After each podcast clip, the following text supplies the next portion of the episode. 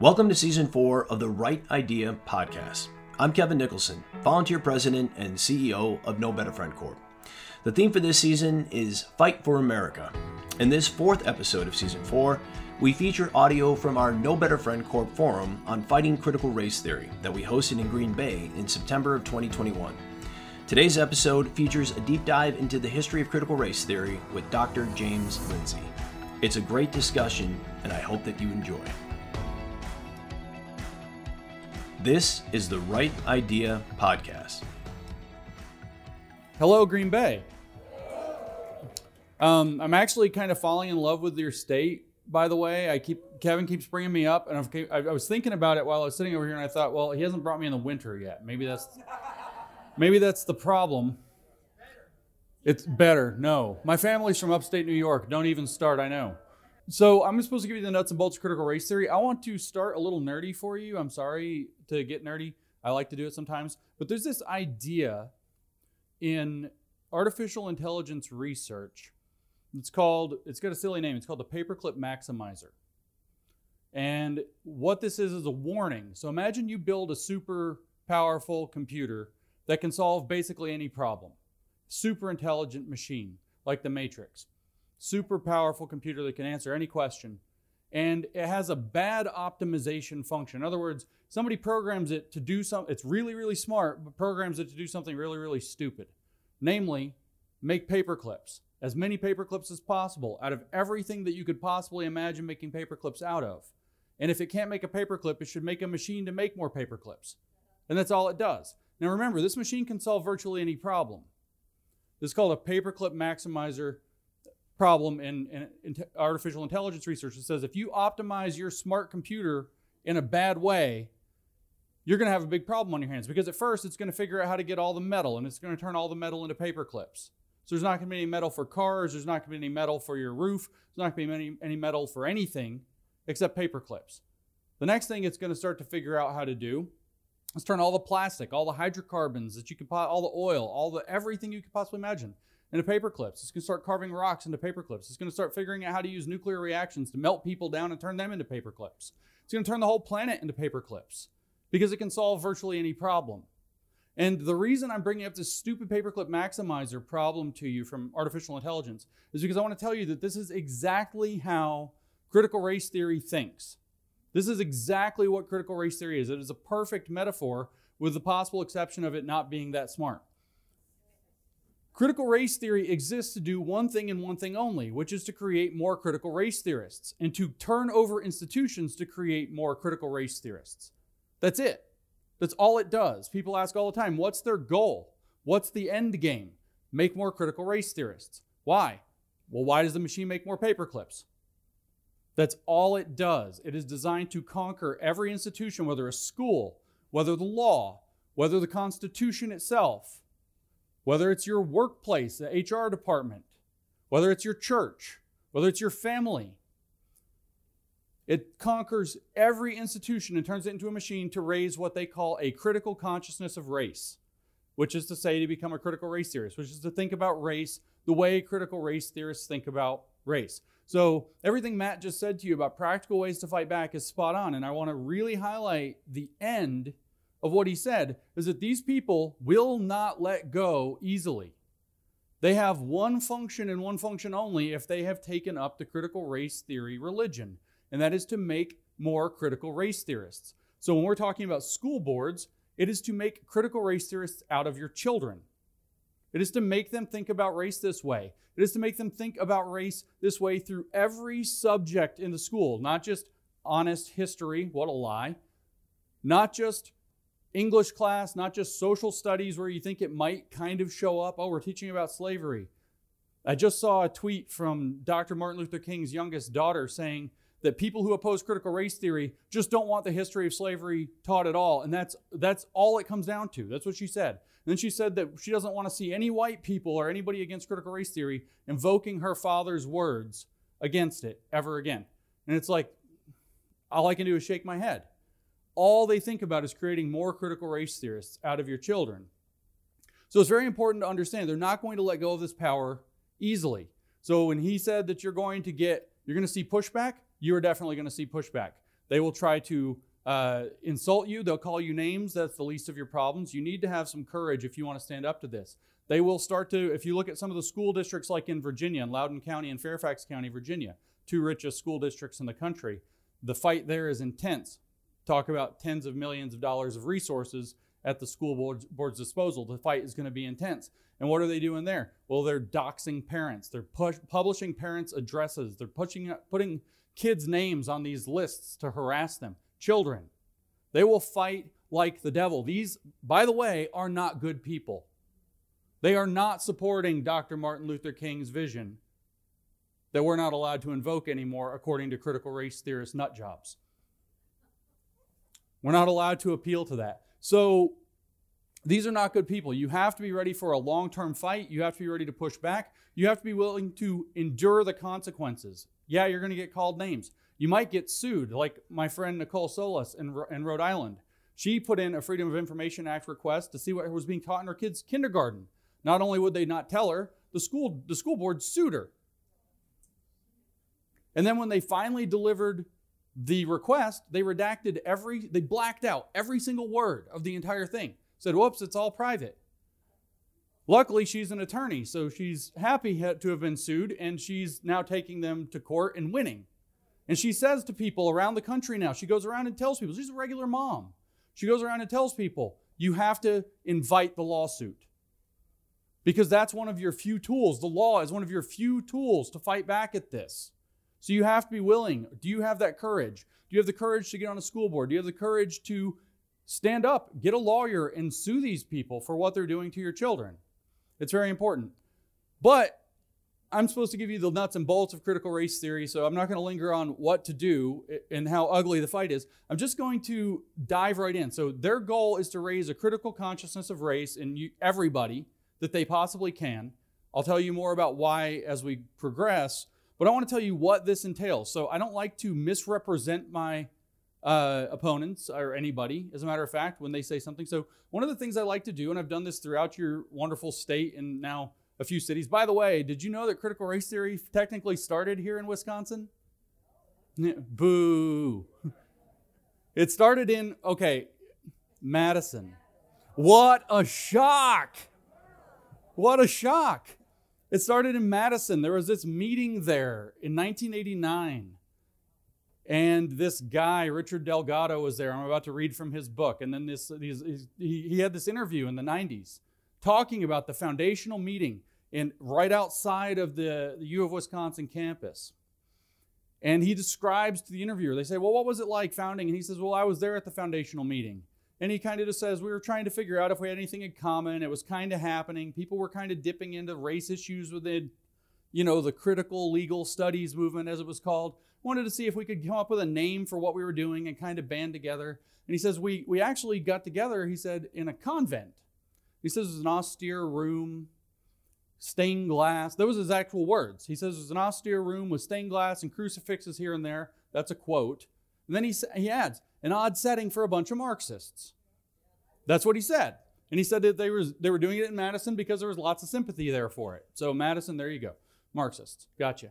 Um, I've learned, by the way, by keep coming back to Wisconsin, how people outside Madison feel about Madison. So I'm just gonna like hammer Madison. It's, it's fun. Yeah, I'm from Tennessee, so you know we hate Memphis. Um, it's actually part of Mississippi. Nobody knows that. Um, what are you going to do? So, this odd group of Marxists gathered to come up with a new theory, and a few years later, this Richard Delgado character, by the way, among uh, Christian was talking about a woman named Kimberlé Crenshaw. She's considered the founder of critical race theory. She gave critical race theory its name. Um, she is named by Richard Delgado as one of those Marxists. We've talked about CNN, but now on MSNBC is the, the news media. Um, uh, the propaganda is for this. Recently, Kimberlé Crenshaw herself is still alive. She went on Joy Reid's show. Yeah, yay, Joy, boo. boo. Uh, she went on Joy Ann Reid's show, and Joy asked her straight to her face, "Is critical race theory Marxist?" And she she got this smile and said, "Well, what you need to understand is, it's a way of looking at the world." And she never actually answered, but she's named as a Marxist by one of her colleagues in that interview specifically So, yes, and she was lying because she knows. She knows the American people will hate it if it's known to be true. But what are they trying to program your kids with? So, this is from Richard Delgado. I just named him. He's the one that was interviewed that said we were a bunch of Marxists in Madison making up critical race theory. He wrote a book in 2001 titled Critical Race Theory and Introduction. It was written for high school students, by the way, because it's not in schools. In 2001, they were writing a book for high school students. And he has the first page of the book is what is critical race theory? And he says the critical race theory movement is a collection of activists and scholars interested in studying and transforming the relationship among race, racism, and power. And if you're getting a little familiar with how Marxists think power is at the center of everything, before I go any further, though, I want to pause and tell you what these words mean. You may have noticed that critical race theorists and other Marxists don't use words the normal way. There's a saying about this actually that Marxists share your vocabulary, but they don't share your dictionary. They've got specialized definitions. So let me just bounce out of Delgado, I'll come back to him, and read to you the definition of race on the Brandeis University Social Justice Dictionary website. This is what they mean by race in critical race theory. So you're probably thinking has something to do with skin color. You're probably thinking you know, something maybe about different populations in the world or from Africa or from Asia or from Europe or from whatever, er, ethnic heritage, blah, blah, blah. No. Race is defined in critical race theory as, remember, this is the middle word, the operative word of critical race theory, a misleading and deceptively appealing classification of human beings created by white people, originally from Europe, which assigns human worth and social status using the white racial identity as the archetype of humanity for the purpose of creating and maintaining privilege, power, and systems of oppression. That ain't skin color, folks. These people are lying to us badly. This is the frame that they say that history has to be taught through. That white people originally from Europe created the idea of race so that they can assign human worth and social status using the white racial identity as the archetype for humanity so they can maintain their own privilege.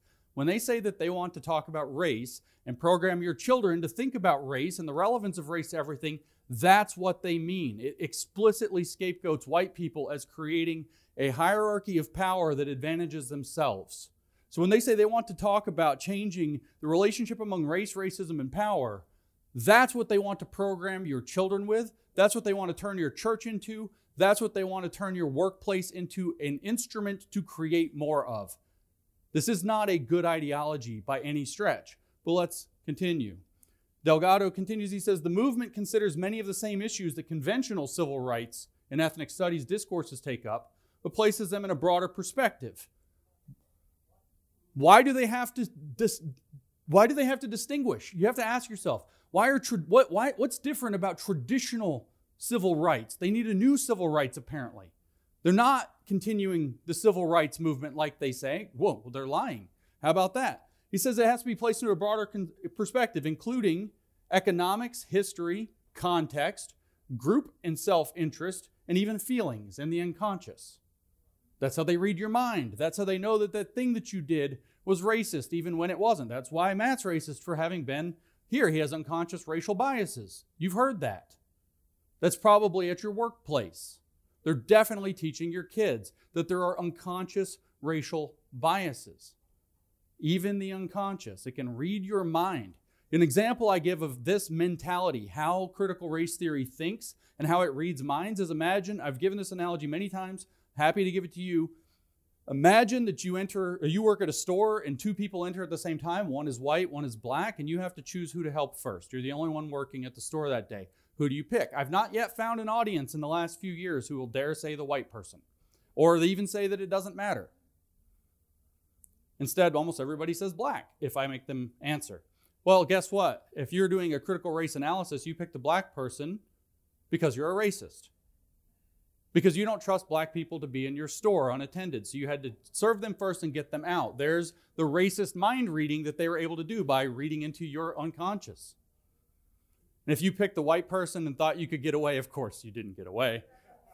You think white people are first class citizens and black people are second class citizens, so the black person had to wait. So you were racist. No way out. That's a manipulation. That's not an analysis. That is a manipulation. This is a manipulative ideology, and they want to teach your children to think this way about the world. It's their primary objective right now. They lost the popular fight. Everybody's like the George Floyd energy fell apart. The popular front, as they call it in Marxist theory, has lost its energy.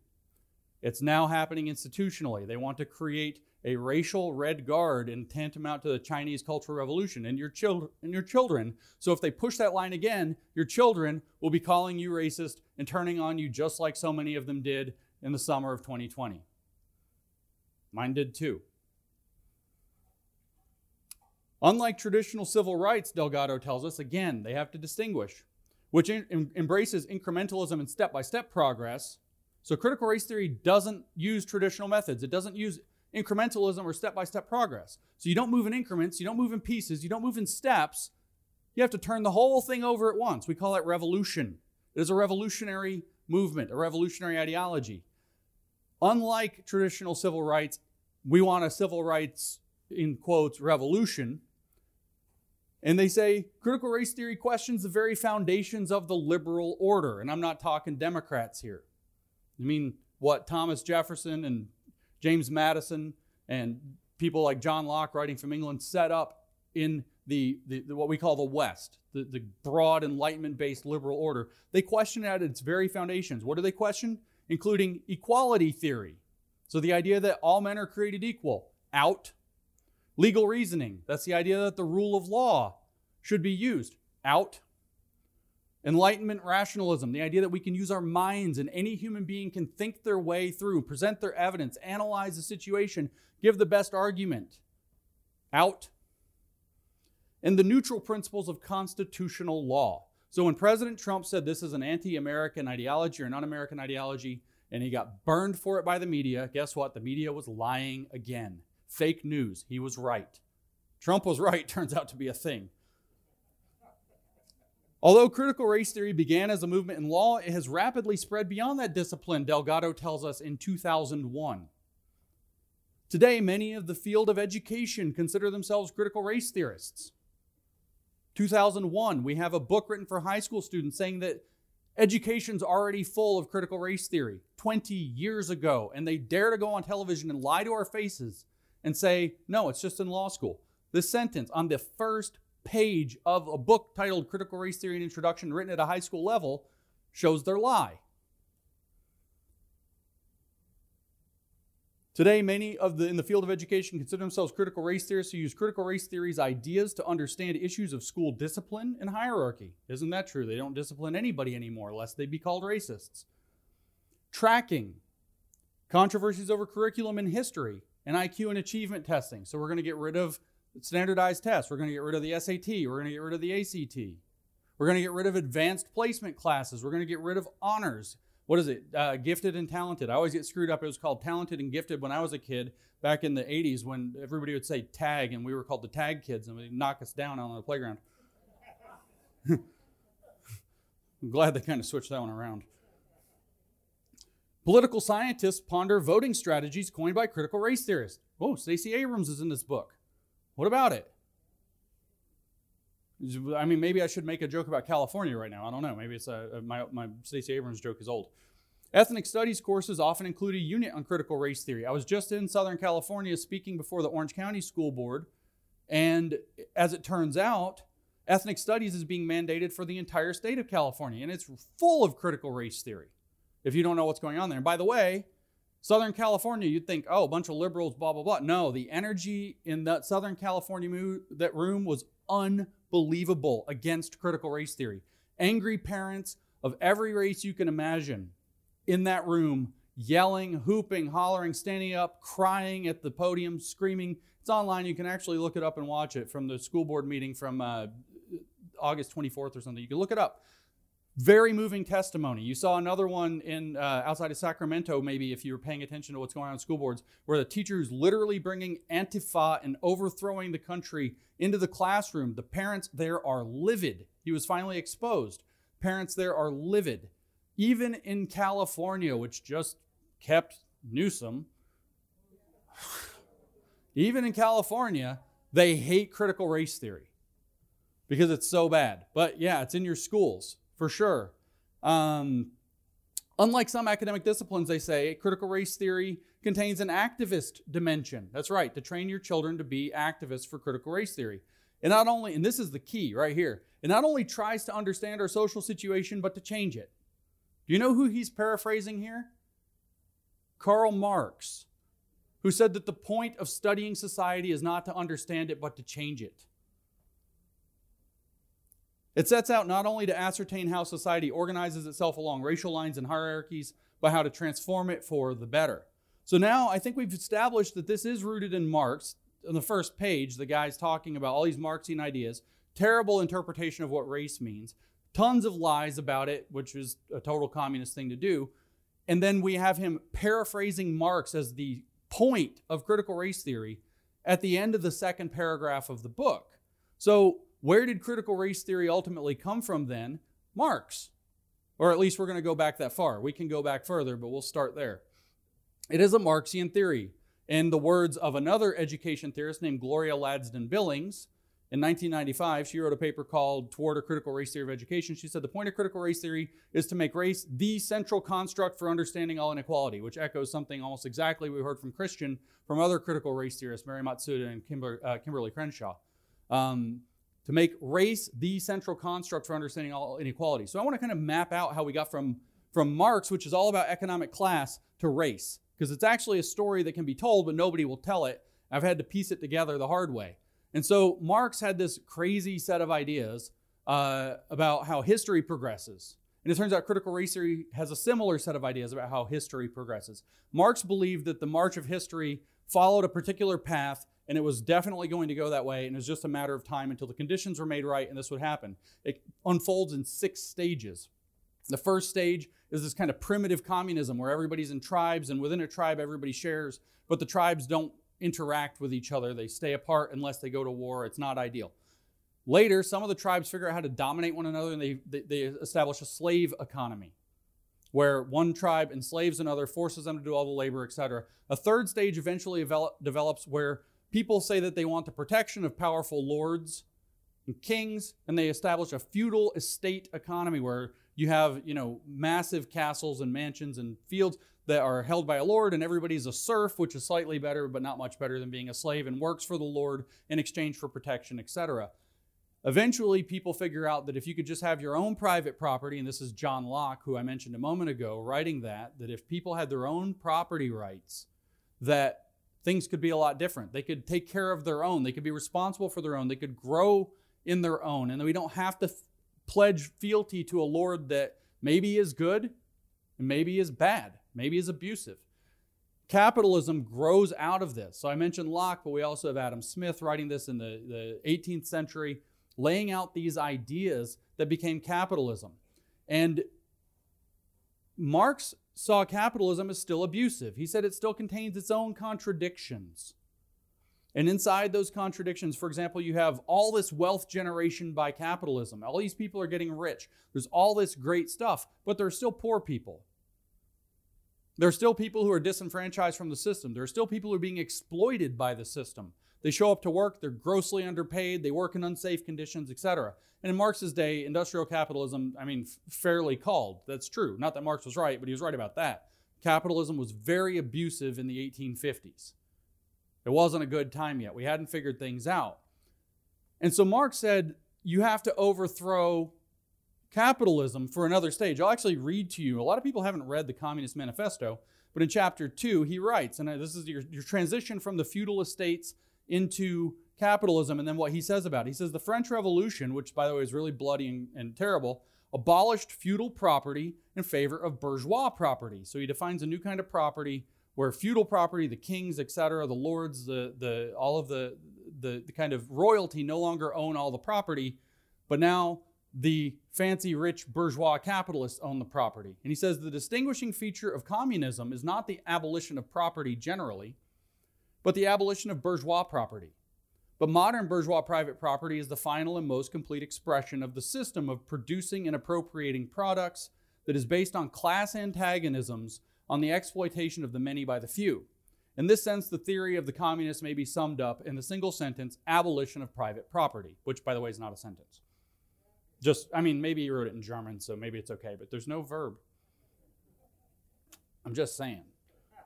So, abolish private property, and then what? Well, Marx's idea was that the working class could be awakened into a thing called the proletariat that has class consciousness. So, Marxist theory exists to do one thing, like a paperclip machine make people have class consciousness. So they will overthrow the bourgeoisie. They will overthrow the capitalist class. They will seize the means of production.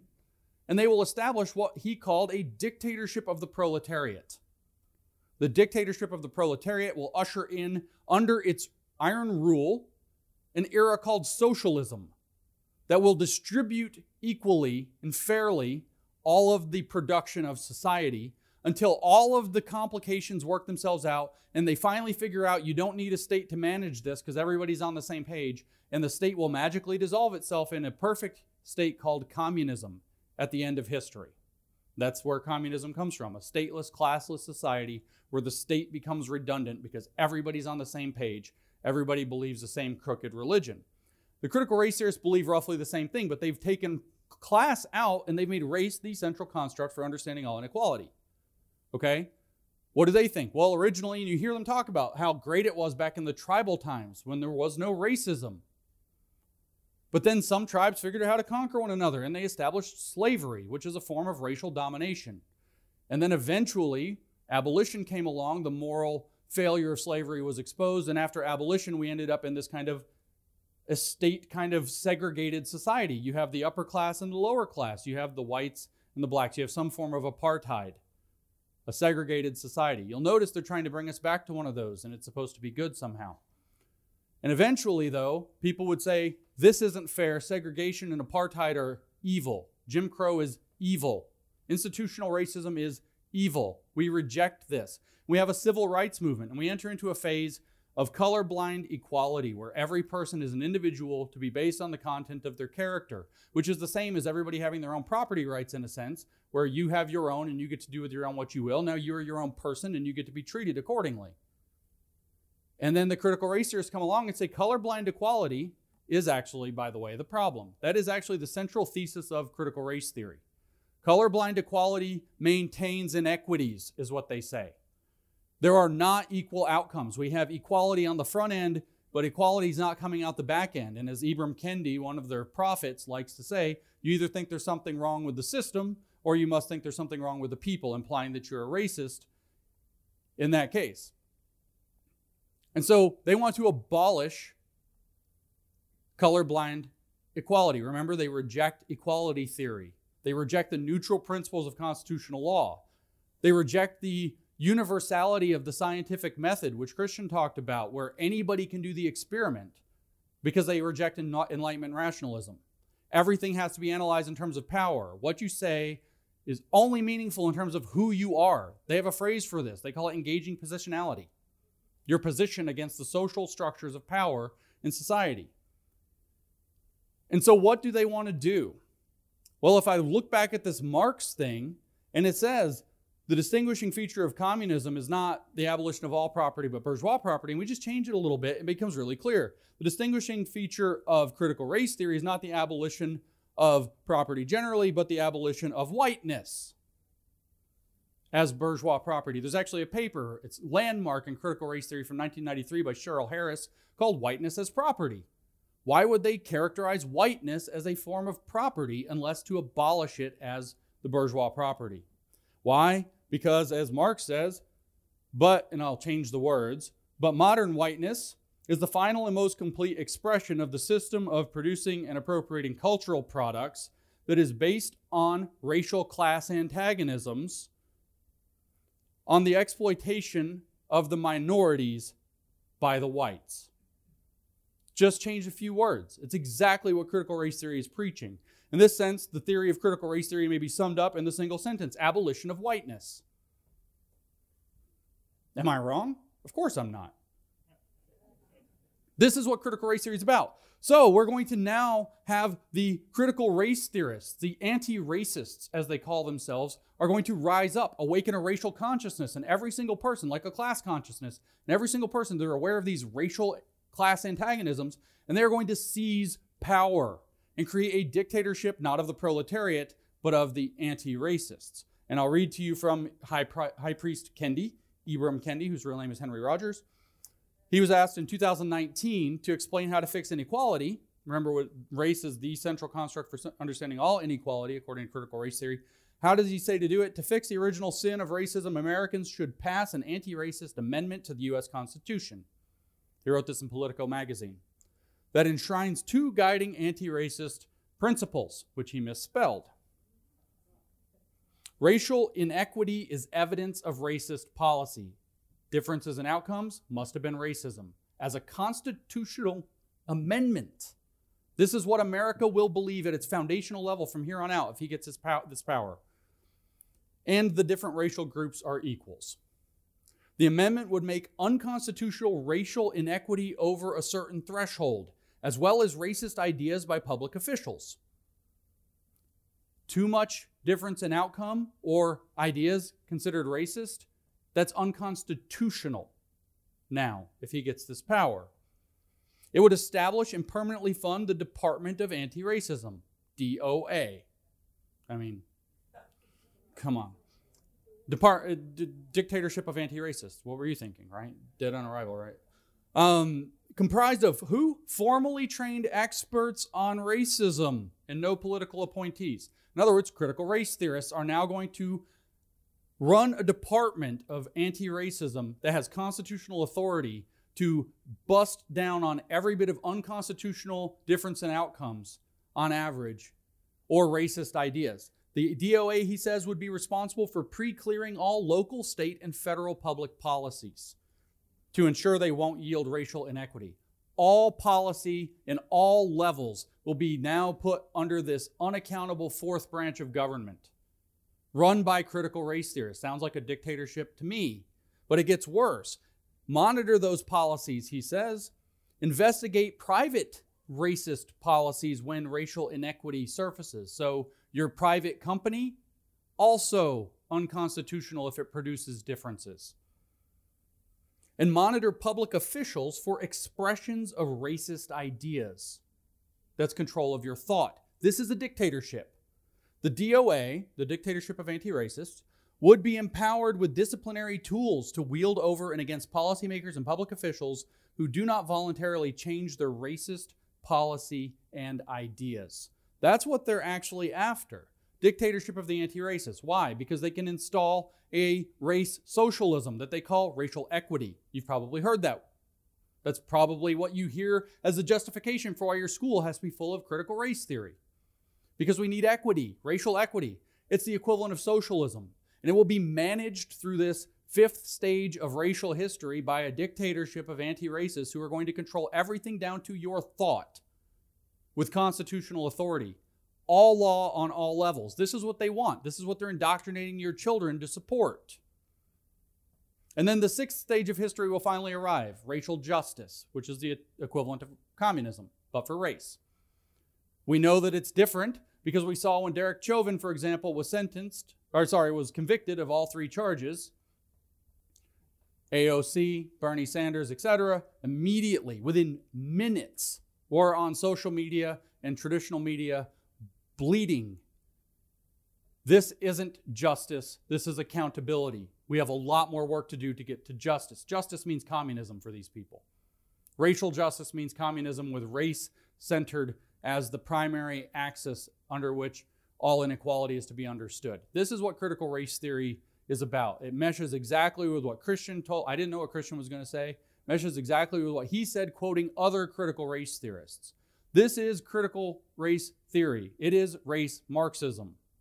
So, all three words, then, we already heard about race. All three words in critical race theory are a misleading lie.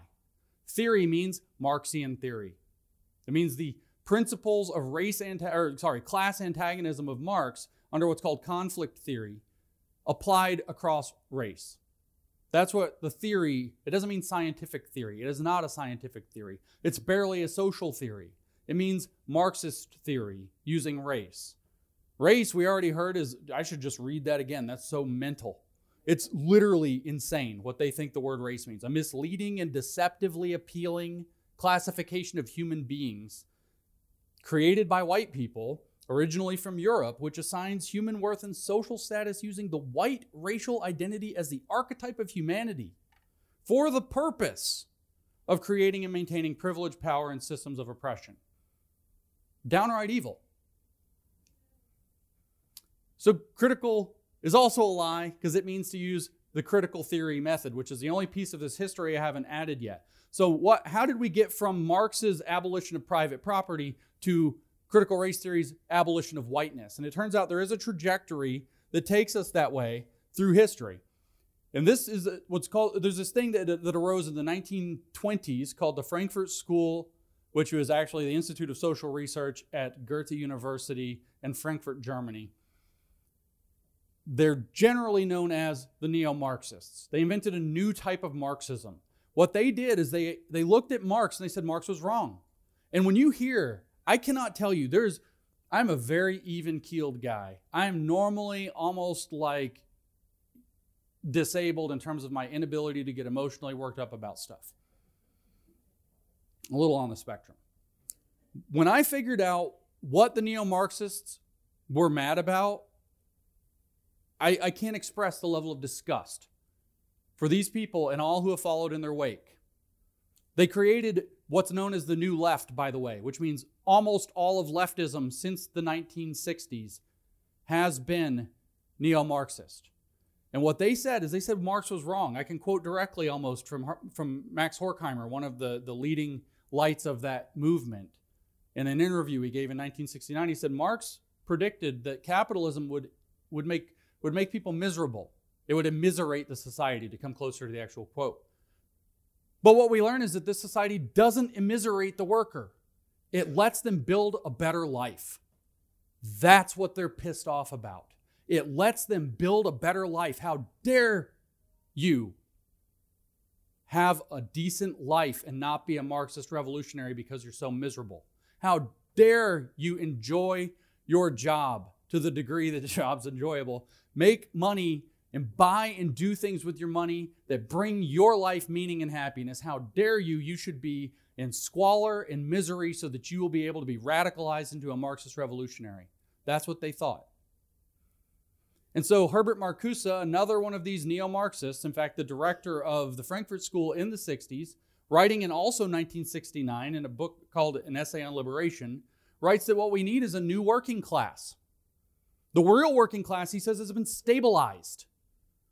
The society is functional and prosperous. It works for these people. And he says, to be sure, it gives them a good life. But then he says it's not communism, it's not the utopia.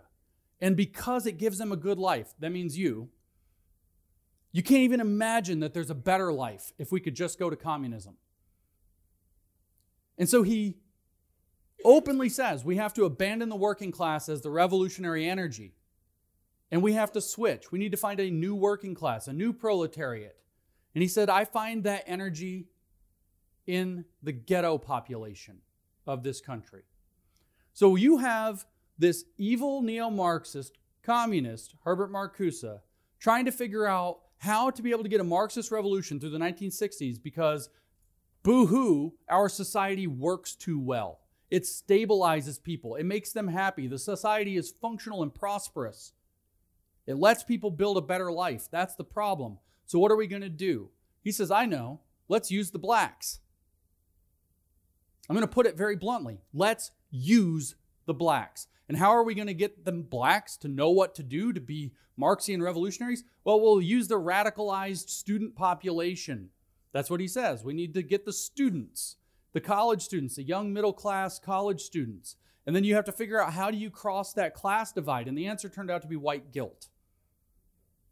And now you have an army of little overeducated brats going and telling black people how they're supposed to think, or they're not really politically black anymore. Isn't that exactly what happened? He also, that's exactly what happened. And so critical race theory grew out of that energy. How do I know? Well, Kimberlé Crenshaw, the one who gave it its name, what did she say? Well, we were, these people, by the way, Marcuse, Max Horkheimer, I know these are remote philosophical names, were called critical theorists. The thing they developed is called critical theory, critical race theory. She says, How did we get the name critical race theory? She's like, Well, we were critical theorists who were interested in racial justice, and we were racial justice advocates who did critical theory. So the name was a natural pick.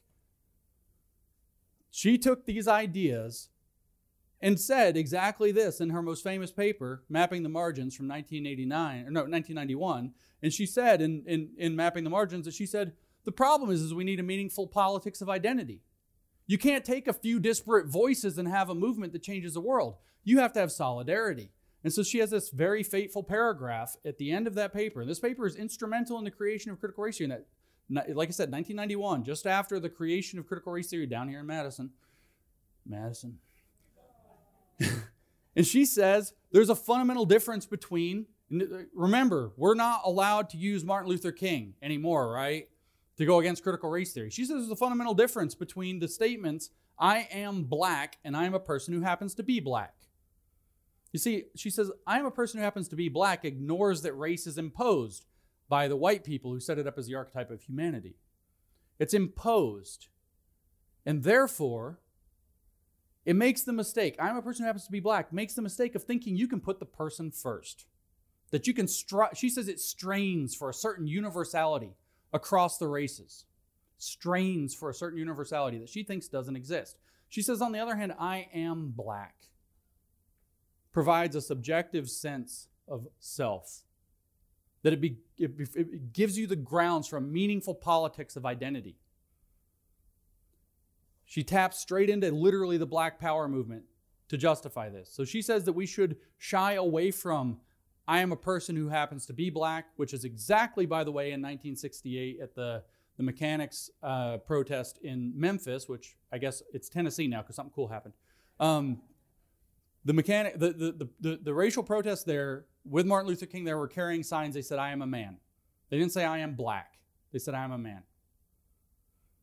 They were trying to strain, they were straining for that universality that was actually being denied to them in the 60s. That we actually overcame first through the, 19, the, the struggles of the 1960s, the Civil Rights Acts 64, 68, the Voting Rights Acts of 65. We overcame those challenges. And then we entered into a new paradigm. And it didn't, racism didn't evaporate, obviously. There's still tons of racism after the Civil Rights Acts were passed. But now there was no institutional, legal, institutional racism in this country anymore. There was no systemic racism anymore. So they make the system this fluffy thing that's like everything that happens in culture and how you think about stuff and all this other weird crap that's made up. Because there was none. There was none. And so Crenshaw, in the creation of critical race theory and intersectionality, explicitly repudiates the civil rights movement, just like we heard from Delgado in the beginning where he says, unlike traditional approaches to civil rights, which he should have said, which put the person first, critical race theory does something different. Besides being revolutionary, it puts race first. It gets it exactly backwards. And again, let me just circle this back for you. This is what they are programming your children to think in school. This is why this is the fight of our lives. We must stop them from teaching our kids to be little communist racists.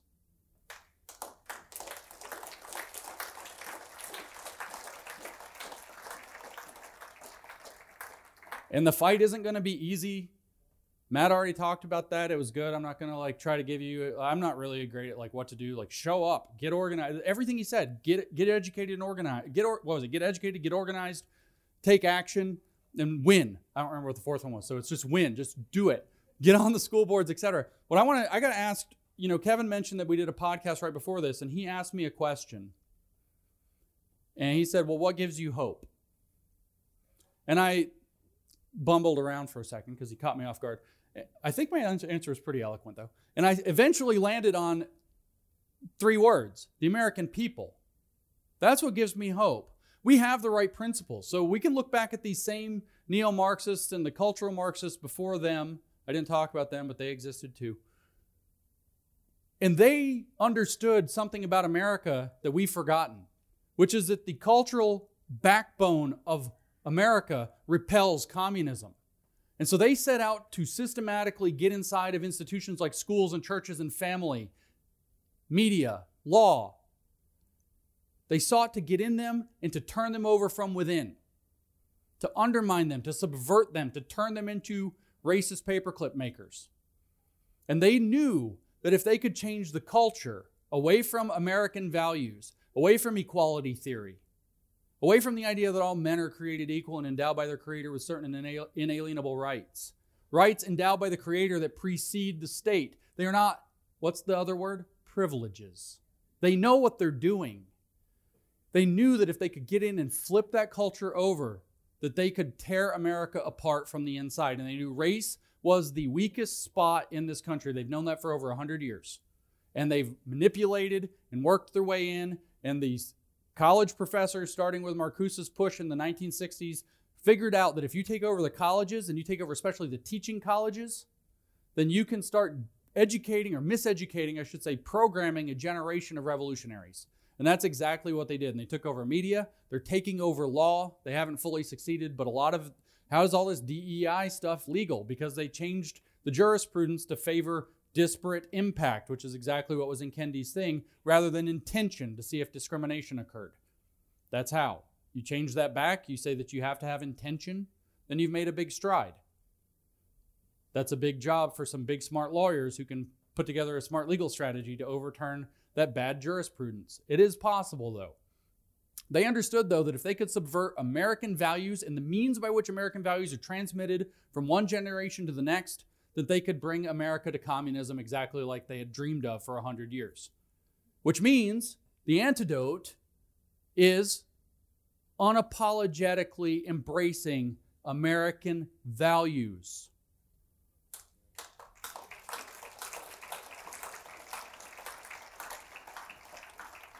They say we should reject equality. No, we should favor equality. We should champion equality. We should be happy about equality. They say we should reject the rule of law. Absolutely not. They want to have two sets of rule books, two sets of laws, one for them, one for us. Absolutely not. Equality before the law, neutrality of constitutional law. They say we're going to reject Enlightenment rationalism. And this is a big one. We say no. Everybody can think for themselves. Everybody's an individual. Everybody can make their own decisions and act in their talents and their character. We're going to judge people that way.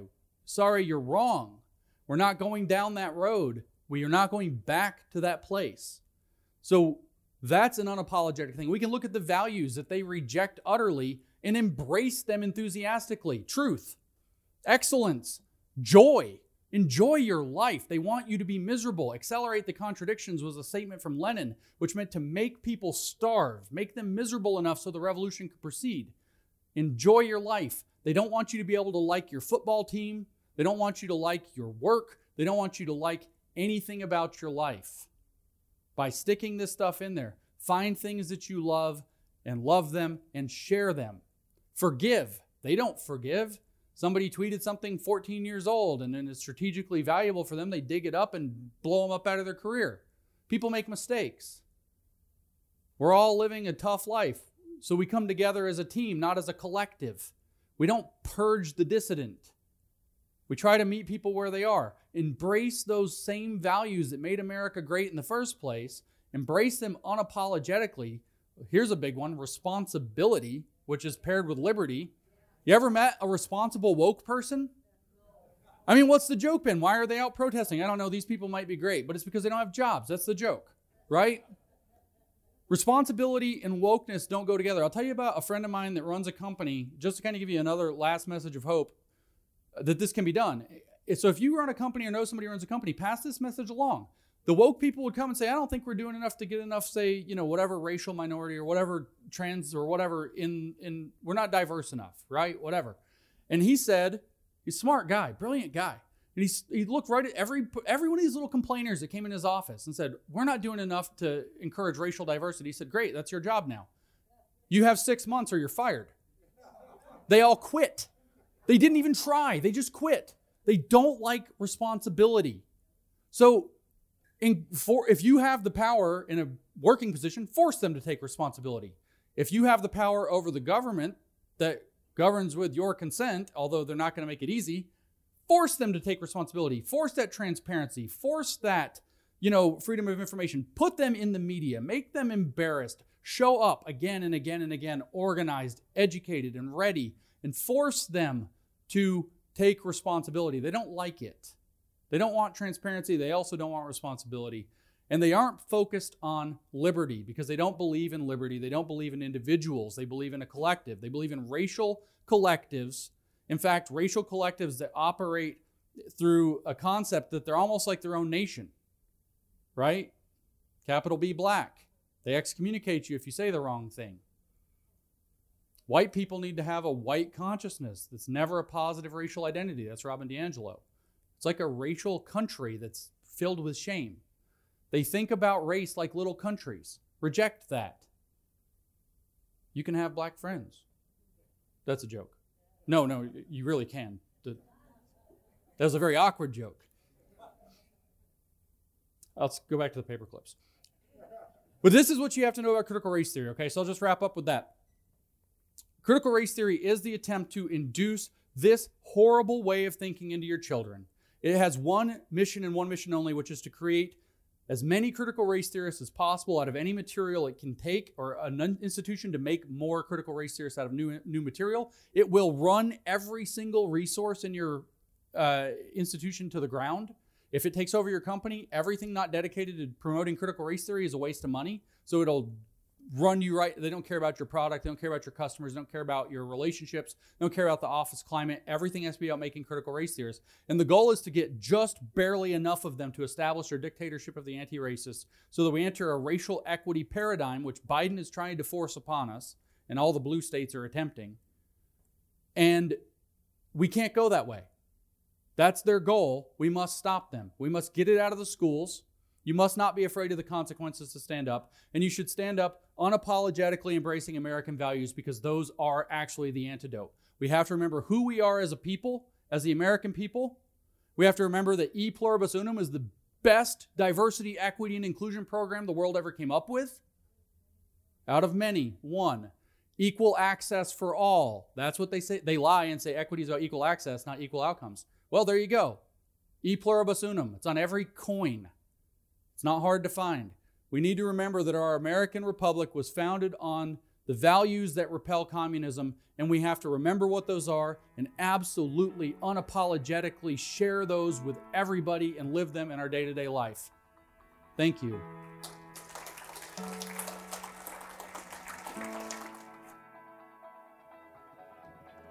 I'm Kevin Nicholson. Thanks for joining us today on the Right Idea podcast. Make sure to subscribe to the Right Idea podcast on Apple, Spotify, iHeart, Google, Ricochet, Stitcher, or wherever you listen to podcasts.